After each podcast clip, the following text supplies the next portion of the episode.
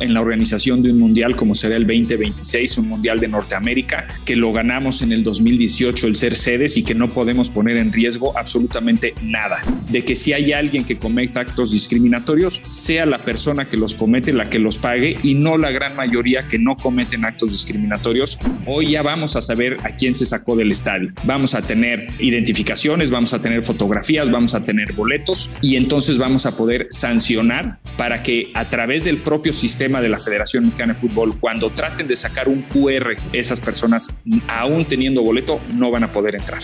Nosotros siempre hemos puesto tres sobre la mesa y la FIFA va a tomar la decisión uh, final en cuanto a las 16 sedes eh, que se verán utilizadas en el Mundial del 2026. Los pilares de cada equipo están aquí, en una charla profunda, divertida y diferente. Dueños de la pelota con Raúl Orbañanos, un podcast exclusivo de Footbox.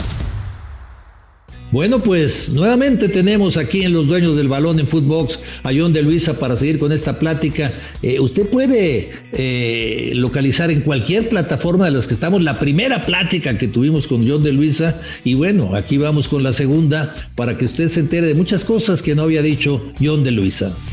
Uno de tus objetivos, John, es que para ese mundial llegue Martino. Yo creo que si se da es porque tuvimos un gran mundial en Qatar y ojalá y así, y así fuera Raúl. Ahorita me parece que es un poco eh, temprano para poder tomar una decisión en ese sentido.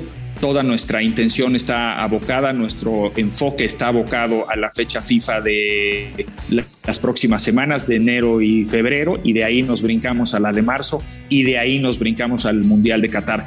Es un tema que se ha platicado en su momento con el Tata de tratar de ver si coincidimos con los intereses tanto personales, eh, laborales, familiares de Gerardo Martino y toda su gente con los intereses de Gerardo Torrado y de la Federación Mexicana de Fútbol. Pero creo que los proyectos largos normalmente dan buenos réditos y si se logra la continuidad es porque hubieron buenos resultados y ojalá y así fuera. No, si se logra sería maravilloso. Hace cuánto tiempo que no podemos hacer esto, ¿no? O sea, independientemente de tu gestión, que sería muy bueno para el fútbol nuestro, sería un gran logro, ¿eh? Fíjate, hablamos de, seguir, de tener un técnico para dos Copas del Mundo seguidos, ¿no? Sería, sería maravilloso. Se va a acabar tarde o temprano la pandemia, eso esperamos, y parece que se acerca esto. Y, la, gente, la gente se pregunta, yo me pregunto, acabando todo esto, acabando el Mundial, ¿regresarán dentro de tu gestión los partidos boleros? ¿O vamos a ir buscando, como tú ya mandaste algún mensaje, ir a jugar partidos más complicados? Vamos a vivir una etapa eh, nueva en el sentido de que no vamos a tener un proceso calificatorio o eliminatorio rumbo al 2026, Raúl. Entonces, en ese sentido, vamos a tener que ir diseñando todos los partidos del 23 hacia el 26. Obviamente tenemos que cumplir con los requisitos de la CONCACAF a nivel torneos, con la Nations League y la Copa de Oro, pero luego vamos a tener todas las eh, otras oportunidades a nivel de ventanas de la FIFA.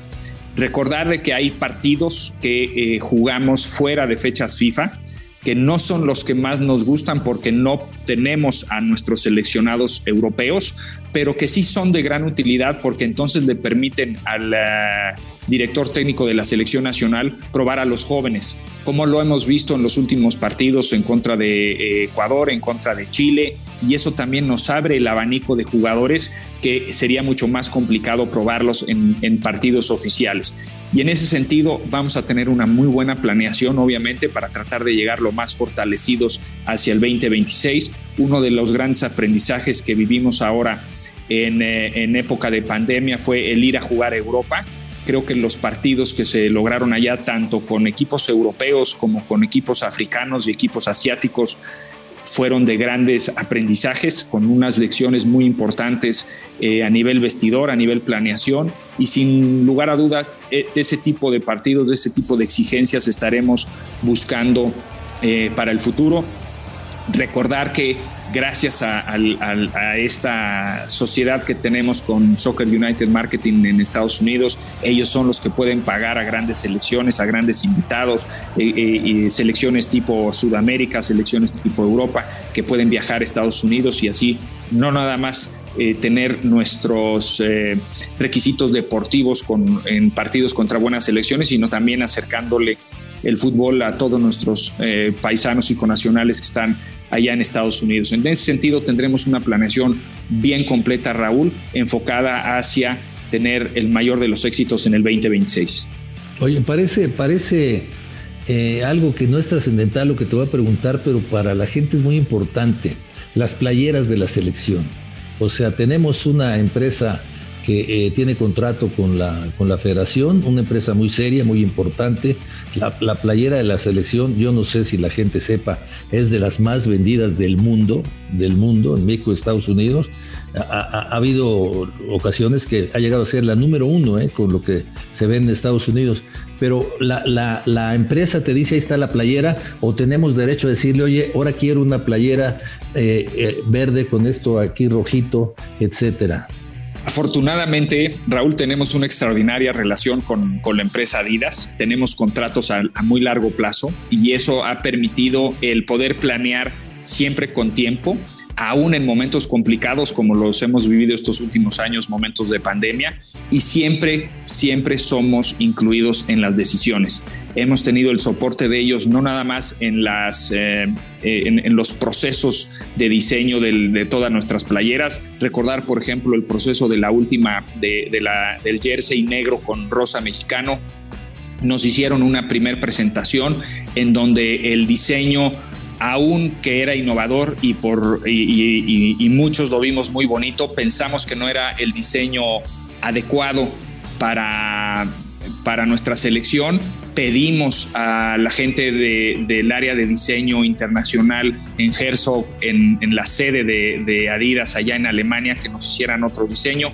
Tomaron esta, e, e, esta parte icónica textil mexicana eh, junto con el rosa mexicano y el negro y así fue como se diseñó. Entonces sí, en todos, en todos los procesos de diseño no solamente tenemos la, participación, sino que tenemos la autorización. Al fin del día, todos los jerseys, el, negro actual, el blanco, los jerseys que van a venir para, para el Mundial de Qatar, todos esos llevan la, la firma de la Federación Mexicana de Fútbol, llevan la autorización obviamente eh, estos, estos procesos de diseño son tan abiertos y, tan participativos que así fue como eh, en el proceso del diseño del nuevo logotipo de la selección nacional decidimos involucrar a, la gente de, diseño allá en Alemania de Adidas y ellos fueron los que nos apoyaron en todo este proceso. Así es que afortunadamente sí, y, tienes mucha razón, es uno de los jerseys más vendidos en el mundo a nivel eh, Alemania, a nivel Adidas estamos peleando con, con, las grandes selecciones, estamos peleando con Alemania, obviamente para, para ellos es icónico el tener a, la selección alemana, pero abajo de Alemania ahí estamos peleando en el mano a mano. Oye, eh, John, se me ocurrió ahora eh, eh, preguntarte, ¿han, pensado en algún momento llevar a la selección a otro estadio? esto para, para terminar con el problema este que tenemos del grito homofóbico, eh, llevar, decirles tú, ya hice muchas pruebas contigo, amigo, y no se puede, nos vamos a otro lado. Sí, desde luego lo hemos, lo hemos pensado, no por ese motivo, Raúl, lo hemos pensado por, por acercar a la selección mexicana a, otras aficiones, en el sentido positivo de, que puedan disfrutar de la selección, no nada más con la varonil, con la femenil, y vamos a ver que, la selección femenil eh, juega en diferentes partes. Ya, ya fuimos a Tepatitlán hace hace poco tiempo. Van a haber sorpresas que vamos a anunciar en las próximas semanas de dónde va a estar jugando eh, la fase de grupos eh, de este antes del premundial femenil. Recordar que el premundial femenil eh, se juega en julio de este año y que ese torneo es el que califica tanto al mundial de Australia y Nueva Zelanda en el 23 como a los Juegos Olímpicos en París del lado de selecciones femeniles y de la selección mayor varonil también la queremos sacar. No la podemos sacar ahorita, Raúl, porque primero queremos controlar todo este nuevo sistema que estamos implementando. En el momento que tengamos controlado este sistema, entonces ahí sí nos podemos mover a otros estadios con todo y el sistema, a donde juegue la selección nacional de, diferentes estadios en el país, vamos a llevar nuestro sistema. Recordar que ya jugamos en el preolímpico en, eh, en Guadalajara y ahí vinieron sanciones que nos afectaron en los primeros partidos eliminatorios hacia, hacia Qatar. Entonces, la solución de sacar los partidos del, del Distrito Federal o de la Ciudad de México para eliminar el grito ya vimos que no es solución. La solución está en implementar este nuevo sistema de control de acceso y una vez que lo tengamos bien establecido, entonces sí nos podemos ir a cualquier estadio y eh, llevarle los partidos de selección nacional, llevarle este entretenimiento a diferentes plazas del país. Para cerrar, John, el VAR. ¿Cómo estamos con el VAR? El VAR es una herramienta, Raúl, que llegó para quedarse sin lugar a dudas. Si hoy pensáramos en una jornada de la Liga MX sin VAR, a mí ahí sí se me, iría el sueño. ¿no? El, poder disminuir los errores en partidos que hoy, además, gracias a la tecnología de ustedes, de los medios, eh, que es la que le da la, información al VAR, hoy podemos eh, bajar los errores en lugar de tener un error PEGI de estos errores que se van al marcador cada uno, uno o un partido y medio, hoy lo tenemos cada nueve partidos. Entonces, el pensar en que, en, que ya se logró ese avance, eso es maravilloso. Pero desde luego no, no, estamos eh, en el lugar en donde nos gustaría estar. Siempre va a haber la posibilidad de capacitarnos mejor. Yo lo que digo en, en mi discurso cuando hablo de árbitros, los árbitros para mí es como un equipo de fútbol. Entrenan todas las semanas, todos tratan de, independientemente de que hayan tenido una buena actuación el fin de semana anterior, tienen que seguir capacitando, tienen que seguir entrenando para tener una buena actuación el próximo fin de semana. Esto es muy dinámico y con el VAR afortunadamente tenemos mejores herramientas, podemos ser mucho más objetivos, pero siempre, primero, van a haber jugadas grises en donde aún con las 16 o 22 cámaras que tienen los estadios, eh, se va a quedar uno con una interpretación de los hechos y otro con otras. O sea, siempre va a haber jugadas eh, polémicas, que afortunadamente esas jugadas existen porque es parte de la pasión de nuestra industria. Y, pero en donde sí tenemos que seguir trabajando es en reducir los errores PEGI. Hace dos torneos tuvimos 17 errores PEGI, el torneo pasado tuvimos eh, 13 errores Peggy. Esperemos que este torneo tengamos menos de 13 y así nos vayamos. Si logramos tener una media por ahí de los 10, 11 errores Peggy por torneo, creo que eh, sería un gran logro de la, de la comisión de arbitraje y ojalá y nos veamos en esos, en esos niveles en los próximos torneos. Eh, criticamos mucho al VAR, pero por ejemplo, ahora que va, a haber VAR en la eliminatoria, todos estamos contentos, como que es una contradicción de la prensa, ¿no? Lo que pasa es que las jugadas finalmente que se van al, al VAR son jugadas muy mediáticas y entonces le damos mucha atención. Y puede ser, repito, una jugada en varios partidos se nos olvida que antes, cuando no teníamos la visibilidad de todas estas cámaras y de las repeticiones y la posibilidad de analizarlas todavía después del partido, como hoy lo hacemos y lo, y lo comunicamos a través de los diferentes videos de Arturo Bricio, eso cuando no se tenía antes, pues se acababa el partido y bueno, pues ya se pitó eso ya y muere, ¿no? Y hoy, gracias a, esta atención que se tiene y toda la información que se genera con, con, las tomas y como se hace abierto, porque cuando se están repitiendo durante la transmisión, pues hay uno en la televisión, está viendo las mismas tomas que está viendo el, el árbitro y el árbitro va. Yo creo que en ese sentido, como se le ha dado más atención, obviamente genera eh, muchísimo más eh, diálogo. Y eso, y eso me parece que al fin del día también es eh, positivo, Raúl. Creo que tanto las críticas, todas las positivas y las negativas, todas suman. Y al fin del día todos tenemos un espacio para mejorar, así como los jugadores tienen un espacio para mejorar, mejorar para el siguiente partido, los árbitros también tenemos un espacio para mejorar.